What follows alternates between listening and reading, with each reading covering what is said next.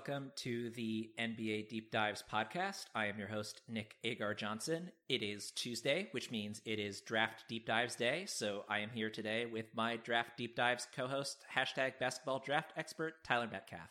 Tyler, how are you doing today? Uh, Nick, I'm good.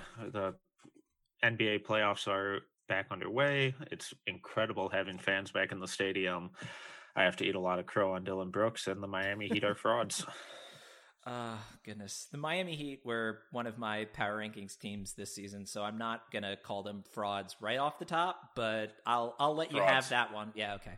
I'll let you have that one at least for you know the next the next couple days after that 34 point drubbing at the hands of the Milwaukee Bucks. But we are not here today to talk about the terrible playoff run of the Miami Heat. We are here today to talk draft and we have a very interesting episode today. Tyler and I are going to talk about our draft philosophy. So, the kinds of things we look at in evaluating prospects and how we value age versus potential production for younger players. So, let's start off right at the top with very general sort of overall likes and dislikes. So, what are the player archetypes that you tend to overvalue in terms of draft? Maybe not overvalue, but I guess the kinds of prospects that you tend to gravitate towards maybe more than sort of the average draft evaluator. So, guys that I, over the last four or five years of doing this, the guys that I've realized that I always end up high, having higher than other people are guys who are like surefire role players, where they may not have you know the potential ceiling of some other prospects, uh, but they project as just really good starters. And I always tend to rank those guys a lot higher than others because I don't know, maybe it's just uh, maybe it's because I, I, struggle with really projecting or believing in some of these guys' absurd, absurdly high ceilings. But it's guys who will contribute to winning basketball, maybe not be a star, but they'll play good offense. They can or play good defense. They can shoot. They can pass. They can do a little bit of everything, and they're just really versatile. So just like those kind of like well-rounded role players are guys that I, have I've kind of noticed myself ranking a lot higher than most people over the last few years. So that's a discussion point that I think ties in pretty closely with age in terms of evaluating prospects, which we'll get into later in the podcast. I think that's definitely a player archetype that I tend to like as well. Players that I'm confident will be able to be at least something at the NBA level.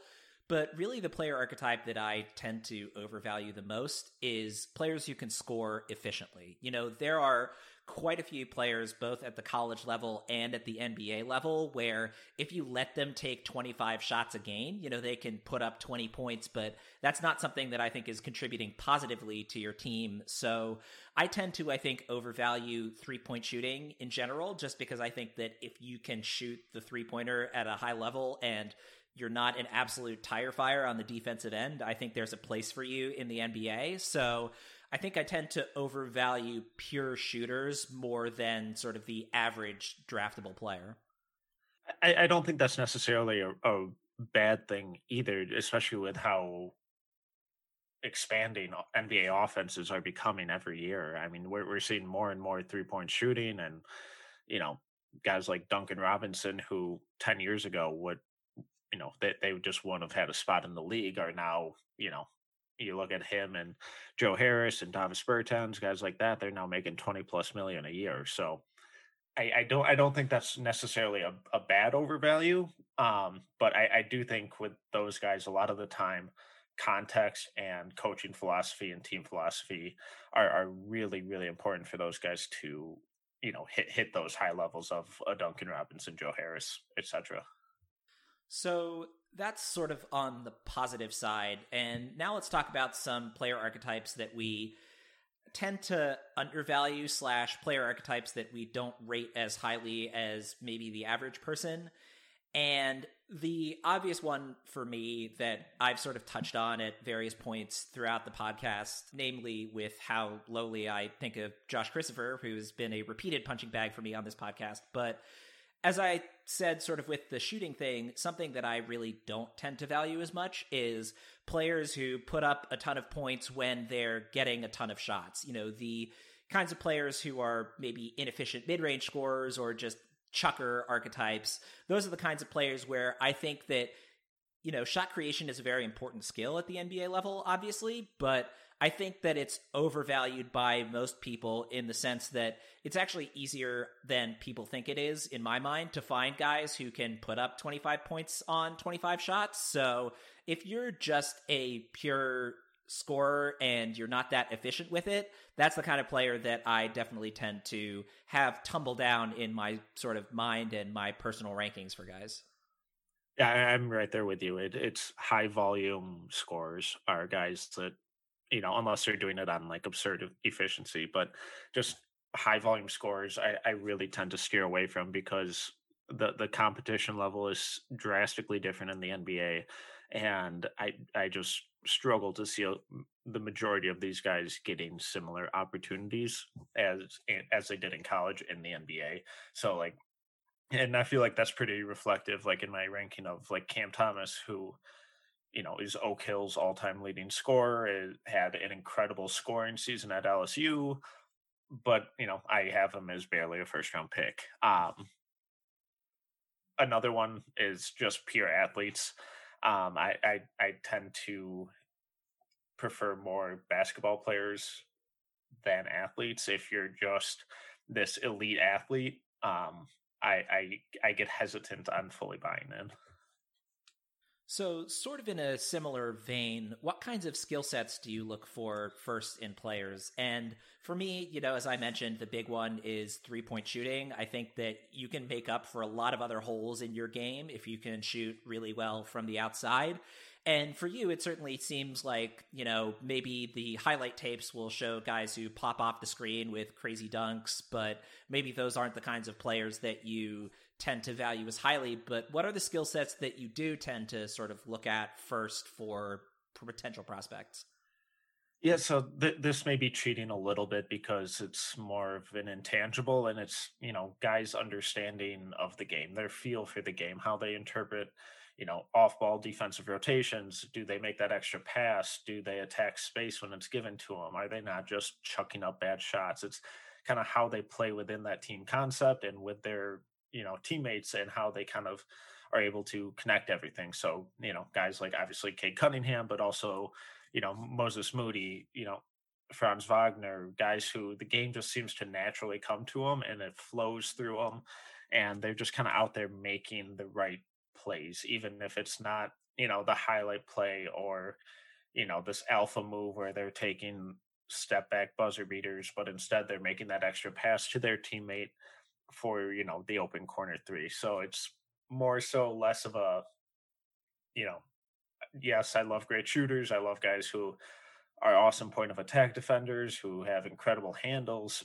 but if they don't have that broader understanding of the game and what the right play is on both ends of the floor, um, you know, that those are the areas that I'm really, really keen in on right away.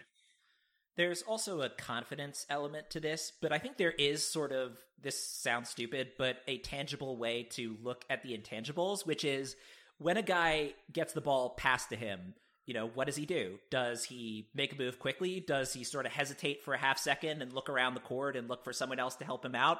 Does he take two jab steps and then dribble into a 20 footer? You know, it's like if there are guys who are making quick decisions, Mm-hmm. Oftentimes, those are going to be guys who are making the right decisions because they know what they're supposed to do with the ball. Whereas, you know, if you see a guy who catches the ball and sort of hesitates for half a second, you know, that's a problem at the college level, but that's deadly at the NBA level.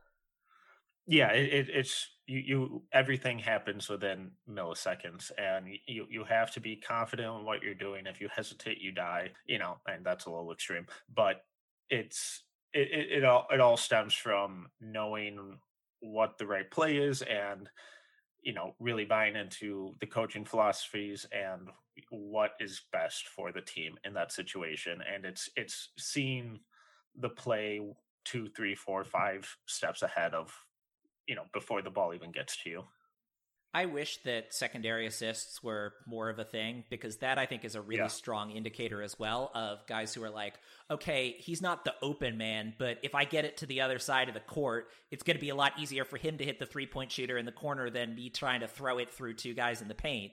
You know, those are the kinds of plays that don't show up on the stat sheet, but are huge for a team. Just guys who know that, you know, the next pass has to be there and this is where you go with the ball rather than, okay, I'm going to try and make the highlight play and throw it through four people and get it picked off.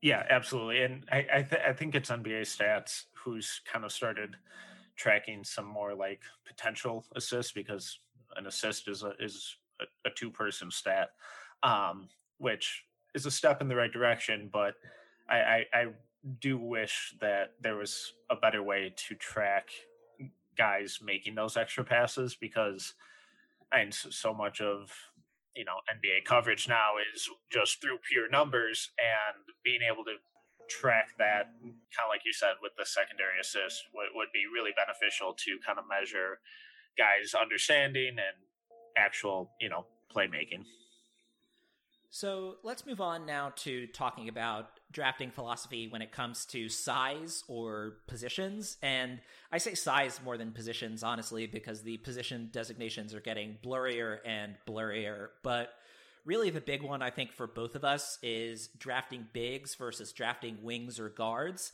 And for me, if I see a seven footer who I don't think has a chance to either be an all star or make an all defensive team, I'm thinking that they're dropping down towards the end of the first round, even if maybe they sort of have more quote unquote tools than a wing or a guard ahead of them, just because in the modern NBA, the big man position is so much more fungible. And if you're a rim running athletic center who can't shoot, you can find those guys pretty much everywhere. And it's almost a waste to spend draft capital on a center who you don't think is going to be a star.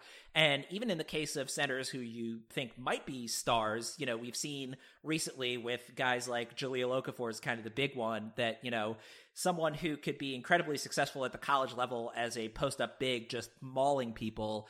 If they can't do enough else at the NBA level, they're just going to get played off the court. And Jahlil Okafor went from third overall pick to backup slash third string center pretty quickly in his NBA career. Yeah, if, I mean, if I'm taking a a center a center early in the draft, they're they have to have some unreal upside. And you know, th- this year Evan Mobley fits that bill, where he isn't this traditional back to the basket big man. He can, you know, hopefully eventually step out and be a reliable three point shooter. He can defend any inch of the floor.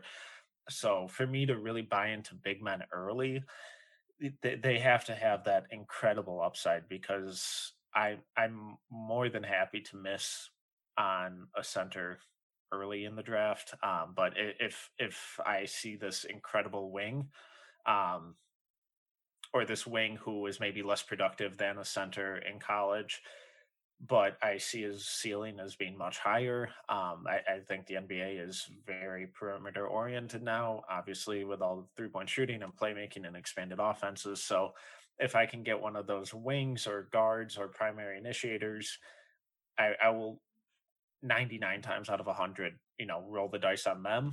And then just if I miss on them and a big that I passed on, you know, ends up having a better career, oh well. Because, like you said, I think the replacement, the ability to replace a center or that position, the replacement level for that position is much easier to come by than it is for the wings. It's kind of almost turned into like the running back position of of the NBA where you can do it by committee and it's a lot more flexible in what you can kind of who you can kind of slide into that position in your lineups.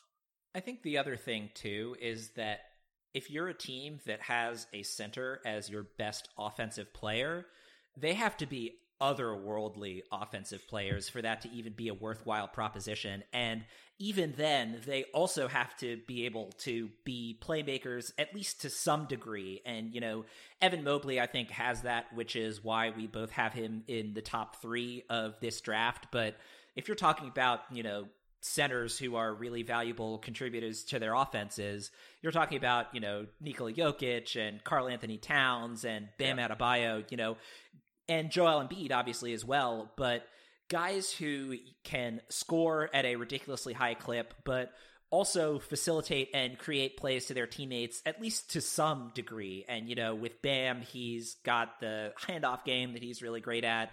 Nikola Jokic obviously is a ridiculous passer, and that on top of his scoring talent.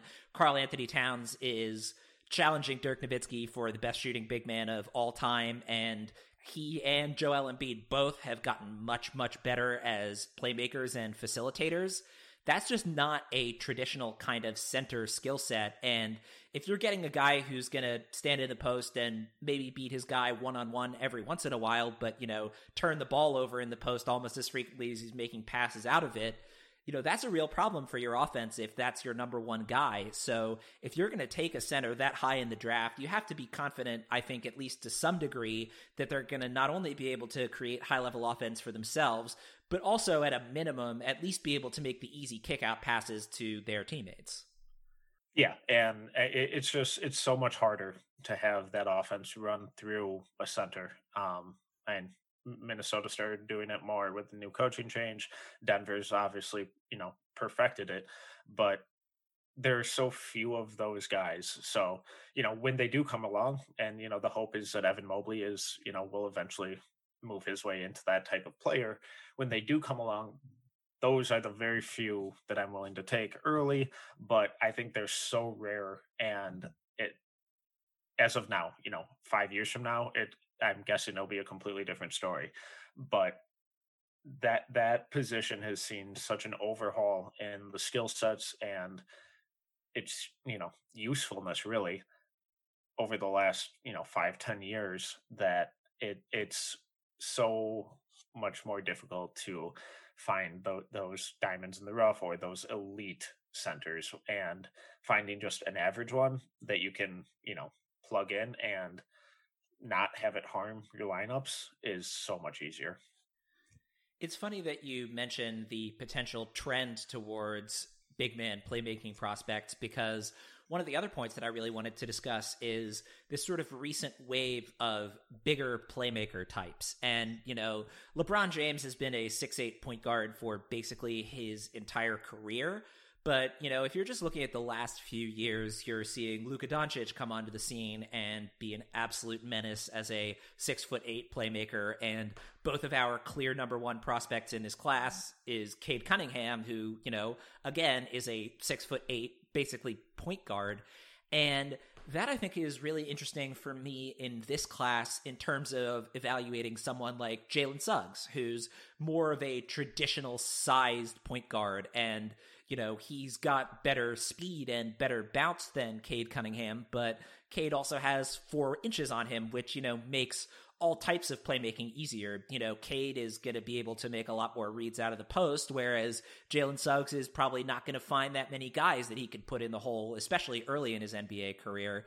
So, what are your thoughts sort of on the trend towards trying to make bigger sort of primary playmakers and, you know, the recent wave that we've seen of guys who are bigger but tend to take on more playmaking responsibilities. And it, it makes all the sense in the world, really. I mean, the mm, yeah. size size has always been king in the NBA, and you know, historically, it was always because it was you tried to get the ball as close to the hoop as possible and score. And the bigger you were, the easier it was to do that. Now, as the game's expanding, you know, there's a lull where you know the quote unquote big man was dead, but you know that that's not true is the, the immobile the unskilled the you know no non-shooting big men are dead.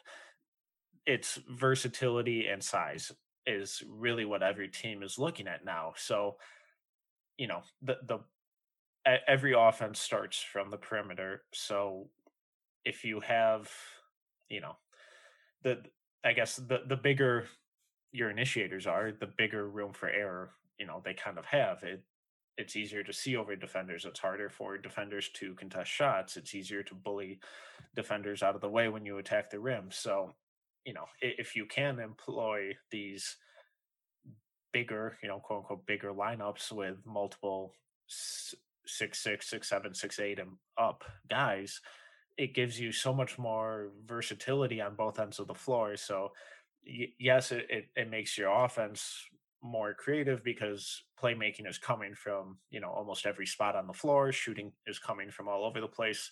It's easier to space out the floor but then that also flows directly over to defense where it's easier to switch or and you have multiple guys who can disrupt shots at the rim and you don't have these obvious mismatches.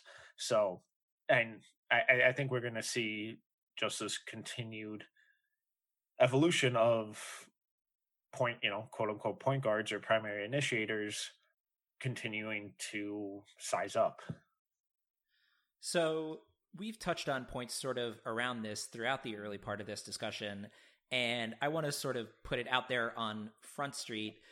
I believe it was Sam Vecenie who said this first, or the first place where I read it was reading Sam Vecenie's work. So shout out to him. But I think the concept of a quote unquote tweener used to be basically like a small wing type, and you weren't sure whether they were a small forward or a power forward.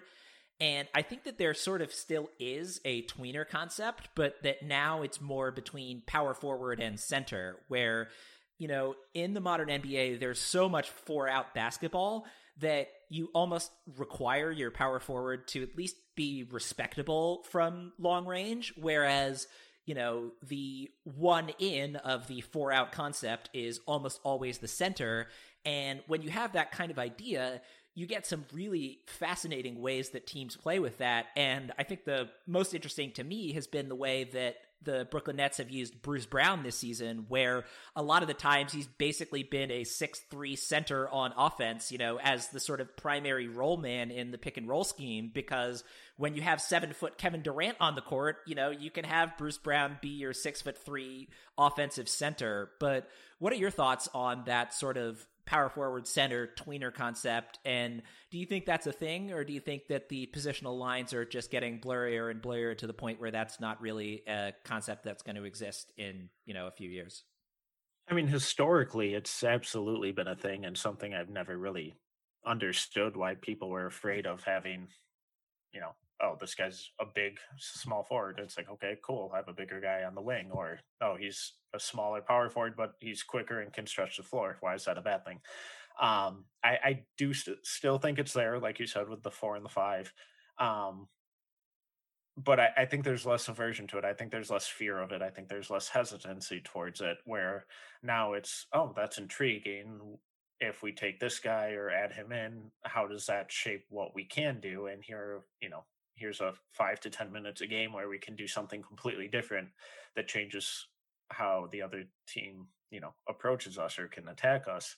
So i do think it's still a thing but i don't think it's you know a negative thing anymore if that makes sense where you know that this there's more it you know I, I, I guess there's more creativity now or more willingness to change or try different things and if you're just constantly trying to copy other teams you know you're never going to differentiate yourself you're never going to set yourself ahead of everyone else but by bringing in you know at least one or two of you know these quote unquote tweeners and they provide different looks and i think it's good for teams to be able to have you know at least a couple spells in every game where they can ha- throw out these weird looks that really throws off their opponent and provides different looks and can create a lot of mismatches in different ways.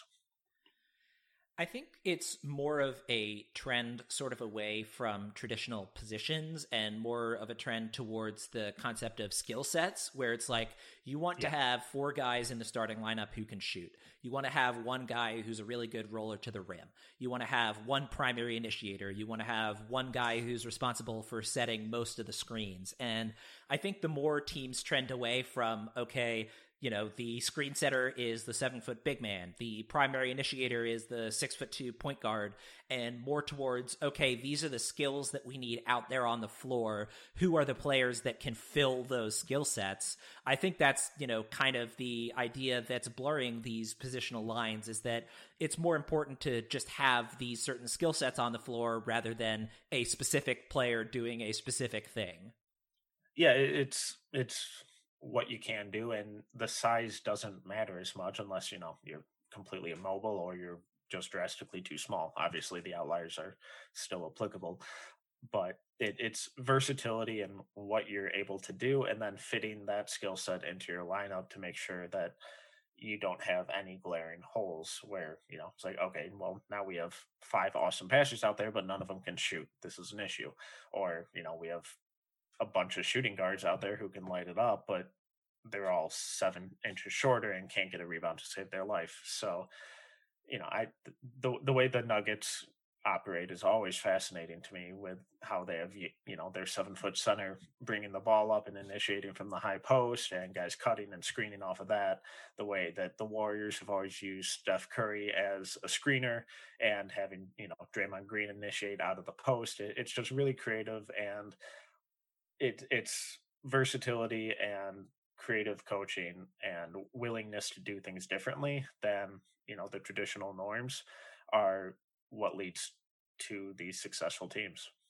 So let's talk quickly about projection and skill set development. And, you know, I talked earlier about how I really, really value three point shooting, especially in the modern NBA. And that leads to, I think, a really critical question that it certainly seems like the outcome of this looks a little different now than it did even a couple of years ago. But how easy is it to build or rebuild a jump shot? Because, you know, having seen Lonzo Ball go from rookie year Lonzo Ball to this year Lonzo Ball, and having seen Tyrese Halliburton succeed with his unorthodox but certainly successful jump shot, and having seen Jaren Jackson Jr. do the same thing, you know, how easy is it for these guys to get to the point where they can go from a non-shooter type, like say early career Brook Lopez, to you know, a long range shooter like late career Brook Lopez. And that's unfair because he was always good from the mid range, but it is kind of staggering to just look at his three point attempts over the course of his career versus the last like three years or so.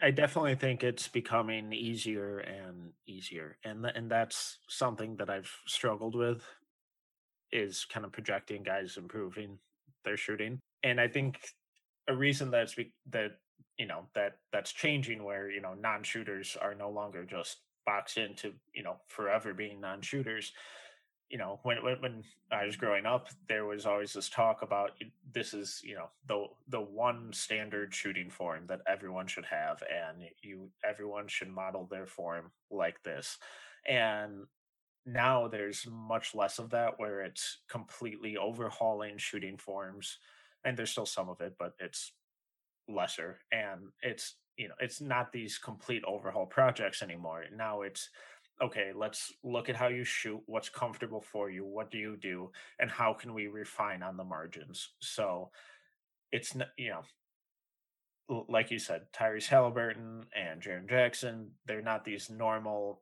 traditional over the head releases. It's okay so this is how you shoot. You're good at it, you're comfortable with this, but if we just refine your elbow placement here, if we refine you know your hand placement on the ball here just a little bit, it'll boost your percentages by this amount. So I definitely think that the the change in thinking of there's one standard shooting form to let's improve on the margins, let's refine these little things here and there is really really going to improve prospect's ability to develop from that complete non-shooter into you know league average or acceptable or you know can't just be completely left alone. That's a great point and you know i think really the big thing there is so much of shooting is confidence and if you're taking a guy and just completely rebuilding his jump shot from the ground up you know, there's almost certainly going to be a long time where it's just days of putting up hundreds of shots in the gym and trying to get better, trying to get better, trying to get better. Whereas, you know, if you start with, okay, you've got a good base of your jump shot that you hit pretty frequently, but, you know, you flare out your elbow a little bit too much, you know, maybe keep it in a little bit more, then you get more guys with shots that, you know, look non traditional, but they're confident that they're going to go in because, oh, I'm shooting the same way I've been for the last 10 years. I just brought my elbow in a little bit and it helped improve my percentages rather than, oh, shoot, I've got to entirely change the way I shoot, you know, from the ground up. Yeah, and just from like a biomechanical standpoint, it, it's easier on the body. It doesn't feel as weird, and just like that that sense of comfort combined with just a minor change and an improvement in results can just do wonders psychologically. So, speaking of easier on the body, something else I sort of wanted to talk about is the concept of putting on strength. And this has been a big one for me just watching De'Aaron Fox from his rookie year till now going from toothpick ankles to actually, you know, having some strength on his body and hoping for the same from Tyrese Halliburton. On the flip side, you know, you have guys like Brandon Ingram that never seem to be able to put on any sort of weight. And I don't know, it's kind of easy in some sense to sort of see, okay, he's got broad shoulders, so he's probably going to be able to put on more weight once he's in an NBA strength training program. But it is really interesting to me to sort of think about the concept that there are some guys that just aren't going to get bigger. And, you know, when you're talking about being able to drive in the lane and take contact, that's a really important thing to be able to do. And it's funny to sort of think about the idea, you know, evaluating is he skinny because he's a 19 year old who's had one year in college and hasn't really been in much of a weight training program? Or is he skinny because he just doesn't have the kind of frame that's going to put on weight? So one of my biggest pet peeves is always the pushback on people labeling, you know, strength as a weakness. And I I, I get why people push back on it because oh, this kid's a teenager, you know, how were did you not get stronger as you grew up? And it's like, yes, obviously, I expect this guy to get stronger, but where he is right now, it he's it's a real issue. And just because I expect it to improve doesn't mean that it isn't an issue today. And like you said, not all of those guys are able to fix that. Um, you know, Karl-Anthony Towns is one that I always think of because when he was younger, his lower body was super weak and he couldn't move guys in the post. He was easily moved in the post. And as he's gotten older, he's gotten much stronger down there. Andrew Wiggins is a guy whose body hasn't drastically kind of changed or really gotten much, you know, bigger and than he was in college. Um, so there's always going to be a natural growth and improvement in strength, but for some of these guys, it it can be a real issue. And guys with you know skinnier skinnier frames and lankier frames really kind of concern me because if they do overdo it with adding on muscle and weight, it can really really lead to injury issues, especially in big man, where you know I I think that was one of the issues with Joel Embiid early in his career, where he added just a ton of weight right away, and then you know he kept having those those issues with his feet and you know lower body injuries with skinny big men who add a drastic amount of weight early on in their career. I think is is a really dangerous proposition.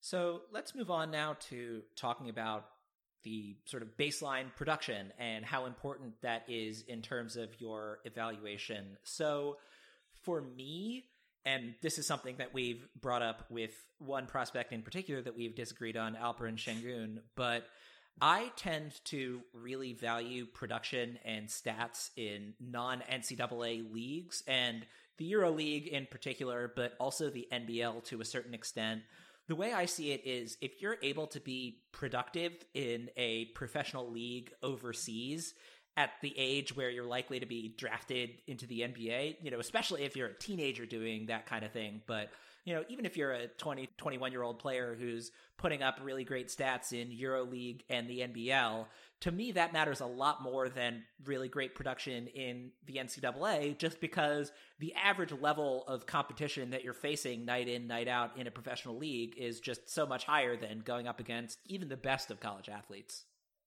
It's, it, it I don't know. I, I I'm always on the fence with this because the level of opportunities is so different in in European basketball or in international ba- international basketball where it's really hard for young young guys to get legitimate minutes and opportunities which you know really makes what Luka did all more incredible. But you know you, look at guys like Leandro Bolmaro, who's you know only gets a couple minutes a game. Deni Avdija last year only got a few minutes a game where it's I, I think it's mo- the production is more legitimate over overseas. I just struggle with.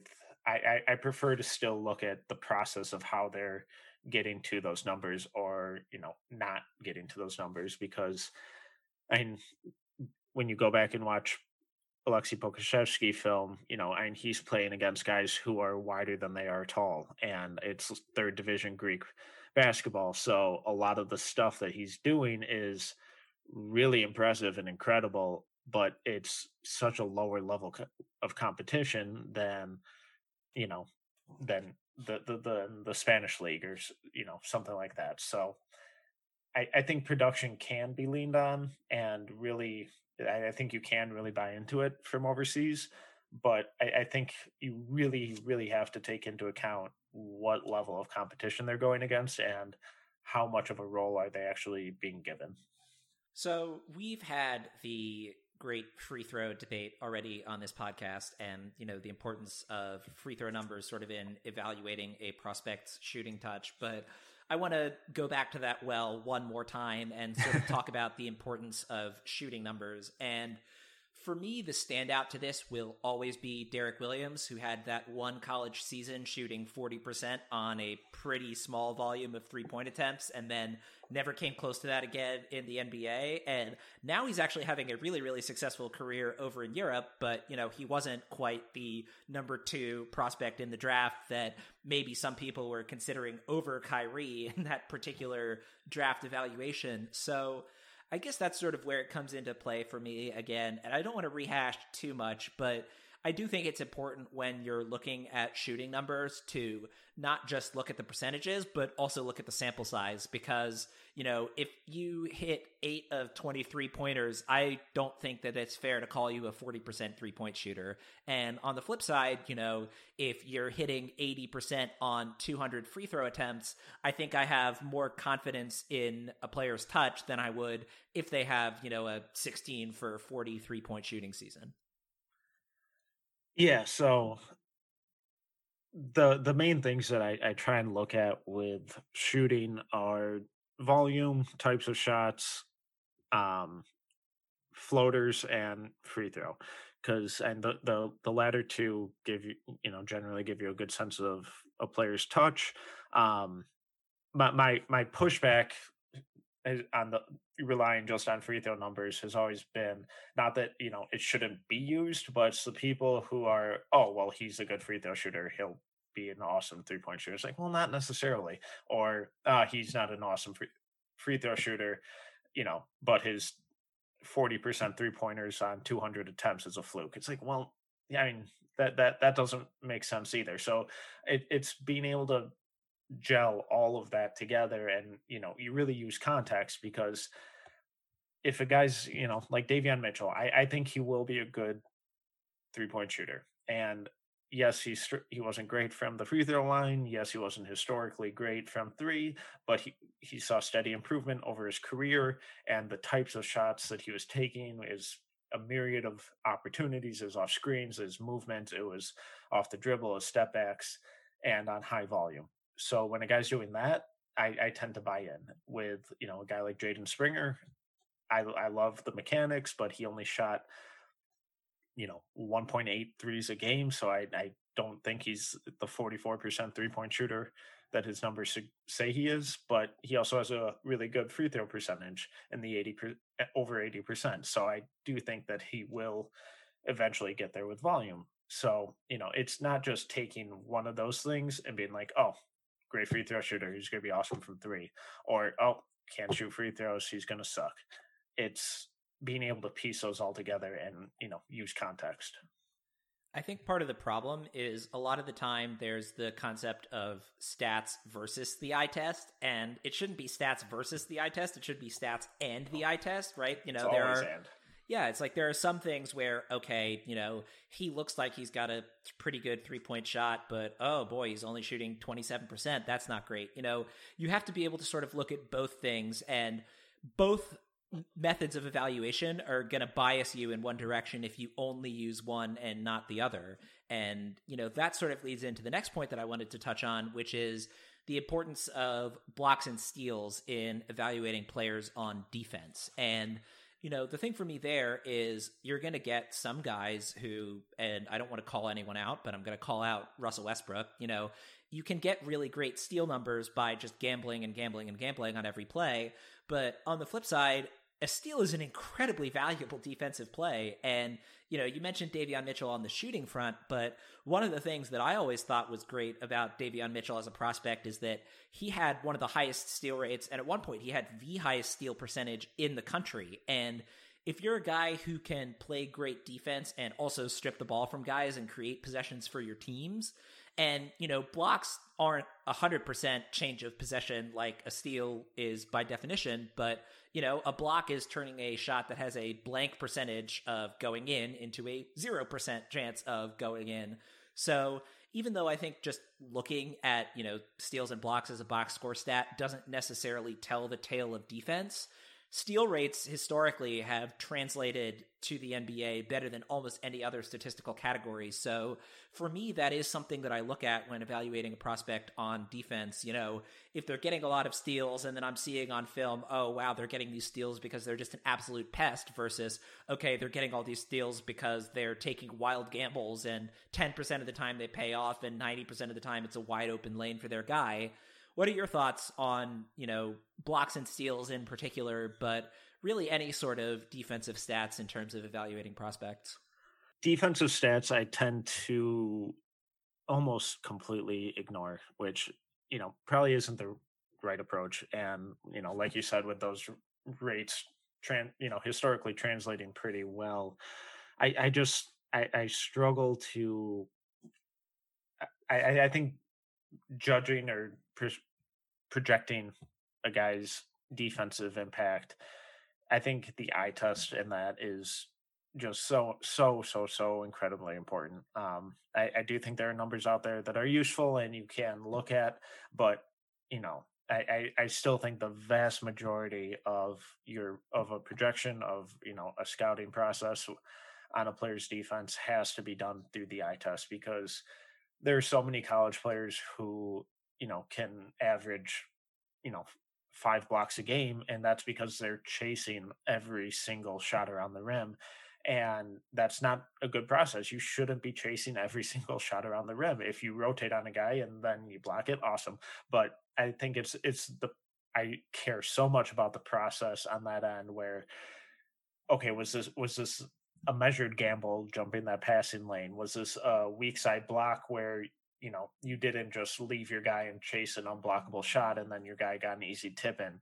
You know, like a guy like Charles Bassey, who I'm really low on because I think all of or the vast majority of his rim protection is him just chasing block opportunities. Um, you know, you look at Anthony Edwards this season. I mean, he had a streak of like 30 ish games where he had of consecutive steals.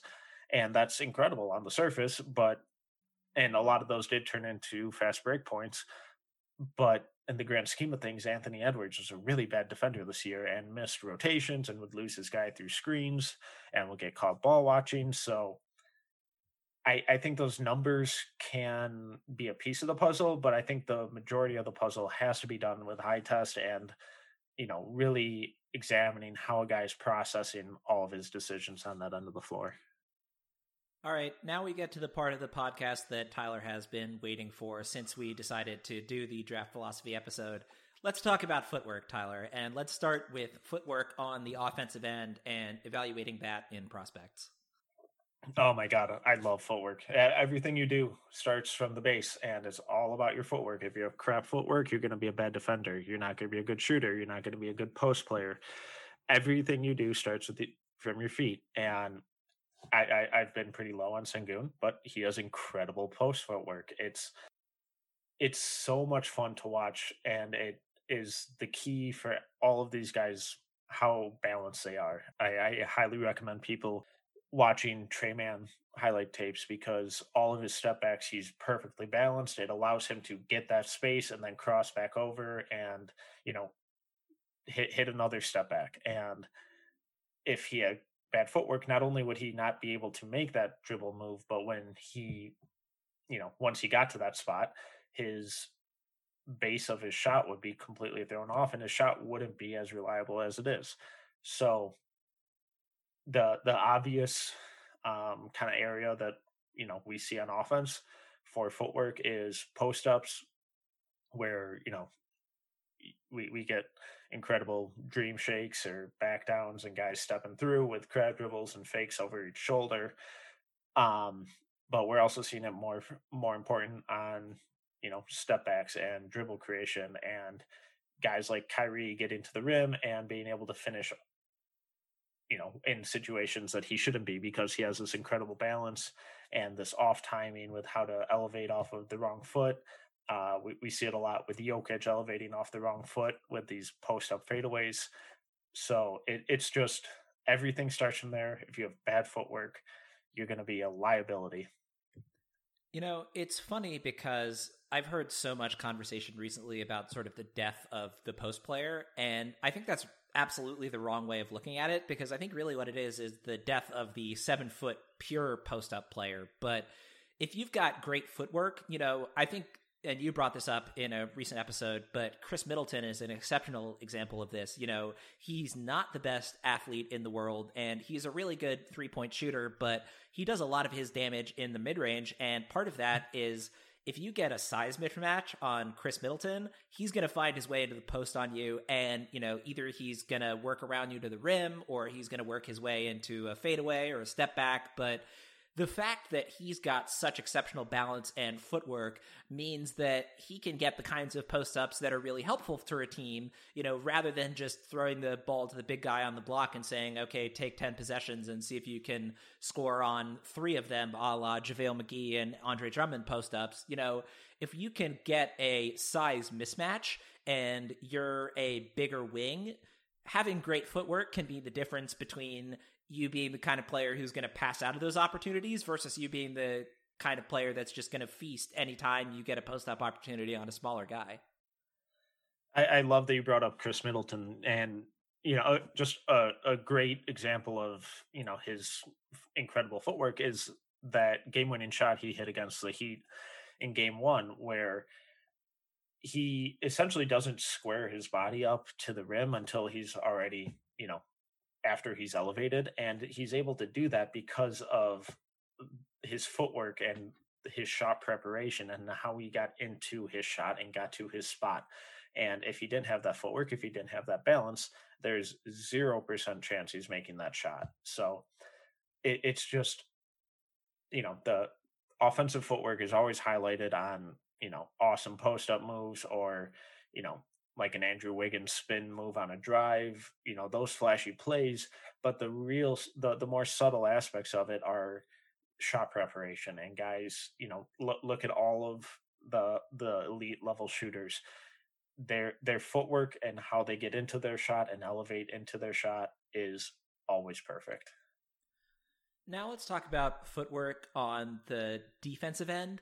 And I think defensive footwork is probably more subtle than offensive footwork. But really, for me, the thing I look at with defensive footwork is I get really worried when I see guys who are flat footed who can't, you know, move quickly in a defensive stance. And the kinds of players that, you know, aren't flat footed are the kinds of players that I have a lot more confidence in their sort of defensive growth. You know, a lot of defenses understanding the scheme that you're operating in and, you know, not taking crazy gambles and those sorts of obvious things. But ultimately, if your defensive base is bad, it's so much easier to blow by you on the defensive end. Yeah, I mean the the the easiest place to kind of start when looking for defensive footwork is perimeter defenders and are are they sliding their feet or are they you know crossing them over and if a guy's crossing he's going to be unbalanced and it probably isn't a high level defender when you watch Davion Mitchell his feet are always sliding. They're incredibly quick. He's always on his toes, and he's always beating his opponent essentially to the spot before the ball handler even gets there.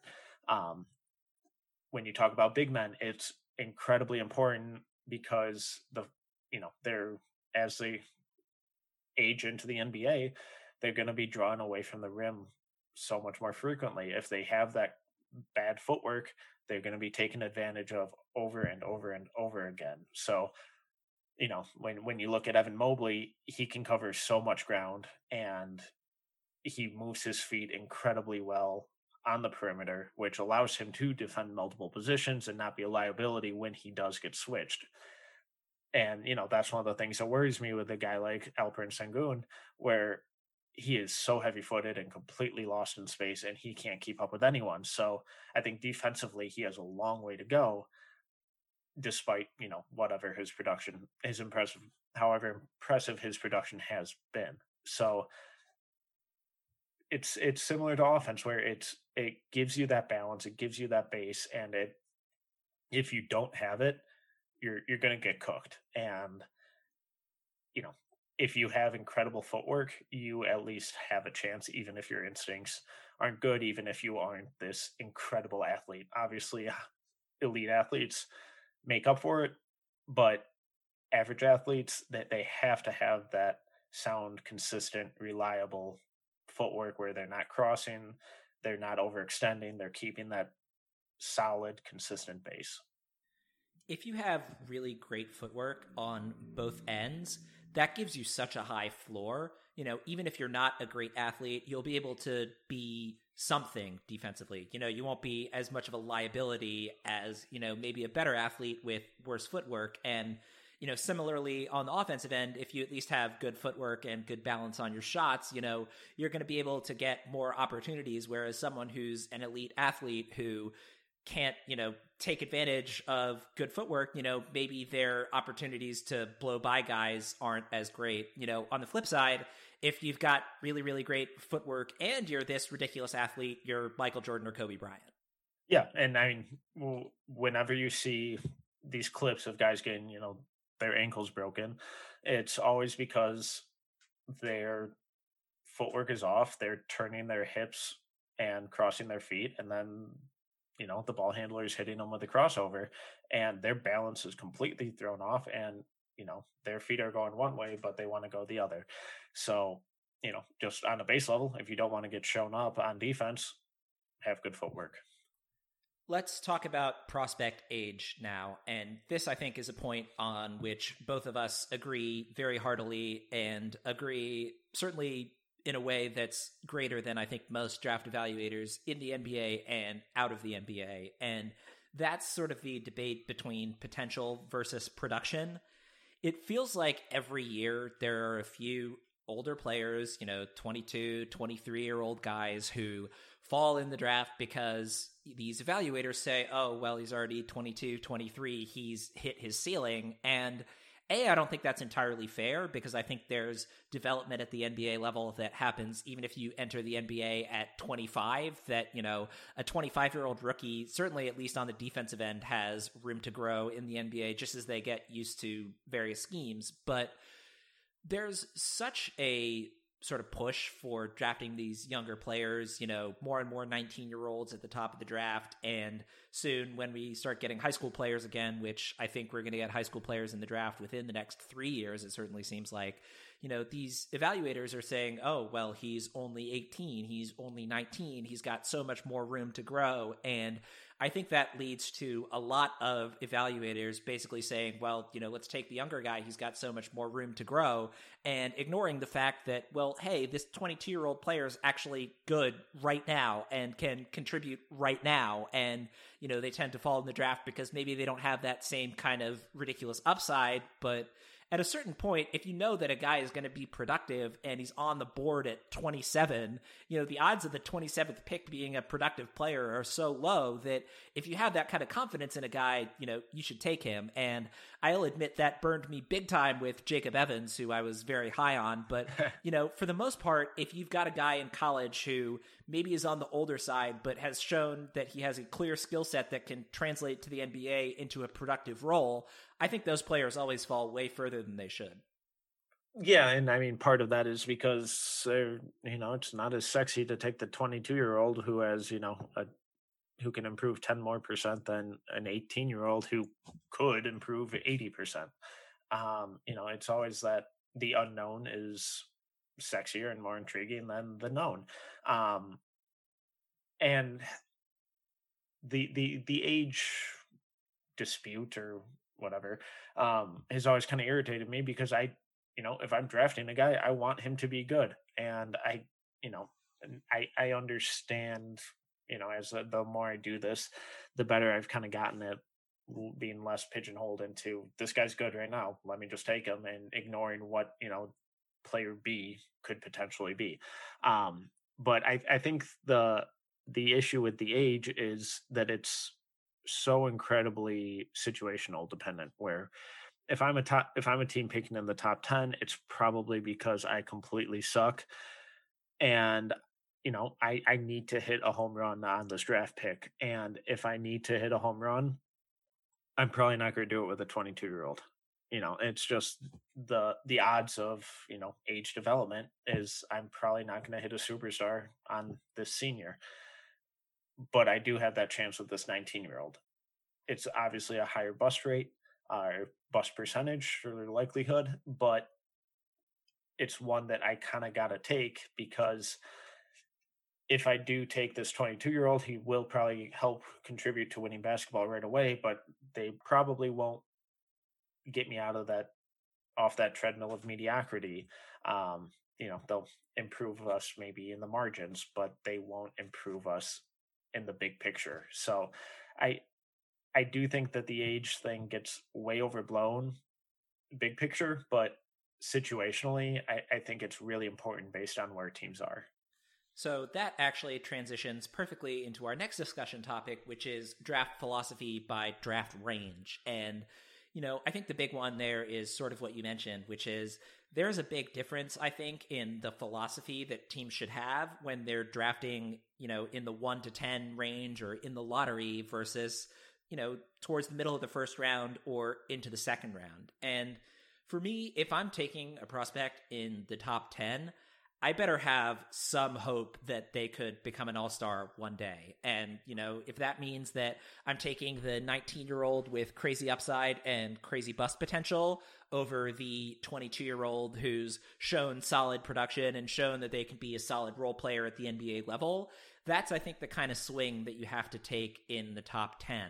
But if you're looking, you know, at the 15 to 25 range, that I think is where you really got to look at it and say, all right, historically, the percentage of players who are drafted with the 15th overall pick who even make it to a second long term contract in the NBA is pretty slim. And if I'm a team picking at 15, you know, I'm at the bottom of the playoff picture. And, you know, granted, that can be a bit different depending on the situation, but if I'm, say, the Memphis Grizzlies picking at 16th in the upcoming draft, I've got my superstar, your potential superstar in Ja Morant, and Jaren Jackson Jr. has shown flashes of being an all star level potential player.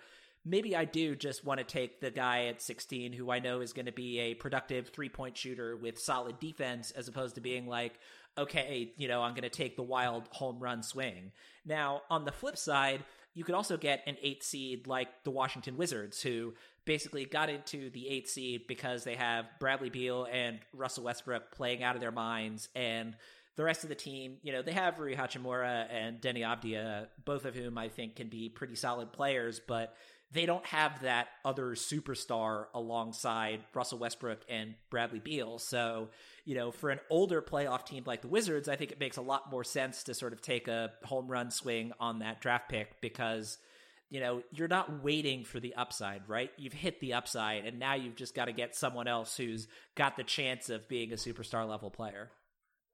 Yeah, and it's so it's so team dependent on and you know like like I said earlier, it, context is key, and I, I do think that that top ten range is pretty much where I'm just, hey, I'm taking this home run swing. This guy's got to pan out and be a superstar. If we, if he's not, oh well, I'm gonna get fired anyways. So, so be it.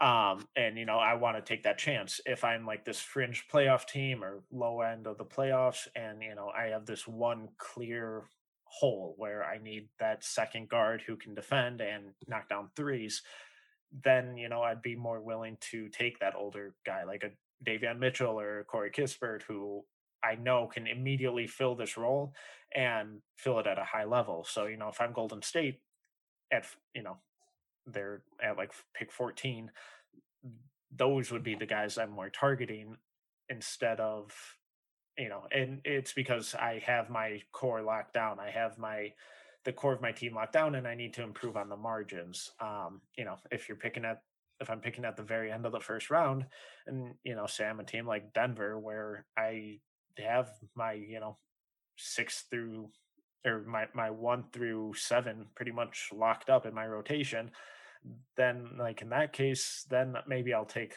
a, a real home run swing on a guy who may need to be a little more of a developmental project, but in three years from now, he could be this uh you know he could fill that starter role. Um so i i think it's it's so team dependent on where they are what their roster is looking like. Um you know if you have the superstar with one year left on their contract i'm probably going to try and take a bigger home run swing because i'm not as confident you know and, and that's assuming that they may be leaving. So it, it's it's very it varies so much team by team but generally early on it's probably because i suck so i want to take that that big swing to try and get that superstar. All right so before we wrap up let's just talk quickly about some of our hits and misses. So for the record i haven't done a formal big board until this year and spoiler alert, we will be discussing my big board next week, and Tyler has promised to mock it relentlessly, so definitely be on the lookout for that. But with hits and misses, the kinds of prospects that I tend to really believe in, you know, I've mentioned earlier that I think that being productive at an incredibly young age in a non NBA professional league is really important. And as painful as this is for me to admit as a Kings fan, I thought that Luka Doncic was the clear number one choice in yep. his draft class, and I was very right about that, as painful as that's been. On the flip side, you know, as I mentioned, I tend to not believe in guys who I think are only scorers and inefficient scorers, and particularly inefficient mid range scorers. And so I was much lower on Jayson Tatum than him being the third overall pick in his draft. And now it seems like he's probably going to be the best player in his draft. So that was a clear miss for me. But you've been doing more formal big boards for a while. So give me some of your hits and misses in terms of prospects in recent years. So probably one of the biggest misses I've had is Khyri Thomas. Um, I and I think I had him at like 13 um, and that has not panned out too well, unfortunately. Although this year he did average 16 points, five assists, almost two steals. So you know, don't don't go look at the sample size, but I mean, I don't know. Maybe I wasn't so wrong on that. Still time. Uh, There's still time. Yeah. so I he he's just someone who just never panned out at all. Uh, one one of the biggest hits that I had though was Mikal Bridges. Um, I I think I had him at four or five in his class. He was just a guy that I was so confident would be an awesome defender and a good shooter, and that's exactly what he's been. Um, and you know that kind of you know that's almost a full circle back to the, our talk at the beginning, where I I'm always tend to be really high on on these two way versatile high level role players. Um, so maybe he won't end up being the third or fourth best prospect or best player from his draft, like I had him ranked. But I, I think he's vastly overperformed what the the consensus kind of had him as. All right. Anything else you want to cover here before we wrap things up? Uh, Evan Mobley's scouting report came out last week on hashtag basketball.com. Go check it out. Uh, hopefully this week I'm aiming to get Jalen Green and Jonathan Kuminga done. Uh, so hopefully within the next week those will be published as well. And we'll probably have something on Anthony Edwards's roller coaster ride defense um, uh, over on Canis Hoopus at some point in the next week or so. All right. Well, he is Tyler Metcalf. You can check out his draft profiles on hashtag basketball.com, as he mentioned, and also be on the lookout for that upcoming Canis Hoopus piece. You can find him on Twitter at TMETCALF11. You can find me on Twitter at NBAJOHNSON. And of course, you can be on the lookout for the episode next week where Tyler takes a skewer through my first big board. So I would ask him to be kind, but I know he won't. And, you know, he's kind of justified in that. So Yeah, there we go. so be on the lookout for that next week. But in the meantime, if you've been enjoying the podcast, please leave a rating and or a review in whatever podcast player you might be using. That's always much appreciated. And if you have any feedback on the podcast, feel free to reach out to me either via Twitter or email nickaj.nba at gmail.com. Tyler, I did not screw up the outro this time, so I'm sure that just sticks in your craw. Not, in the meantime, about it. But in the meantime, thanks so much for listening.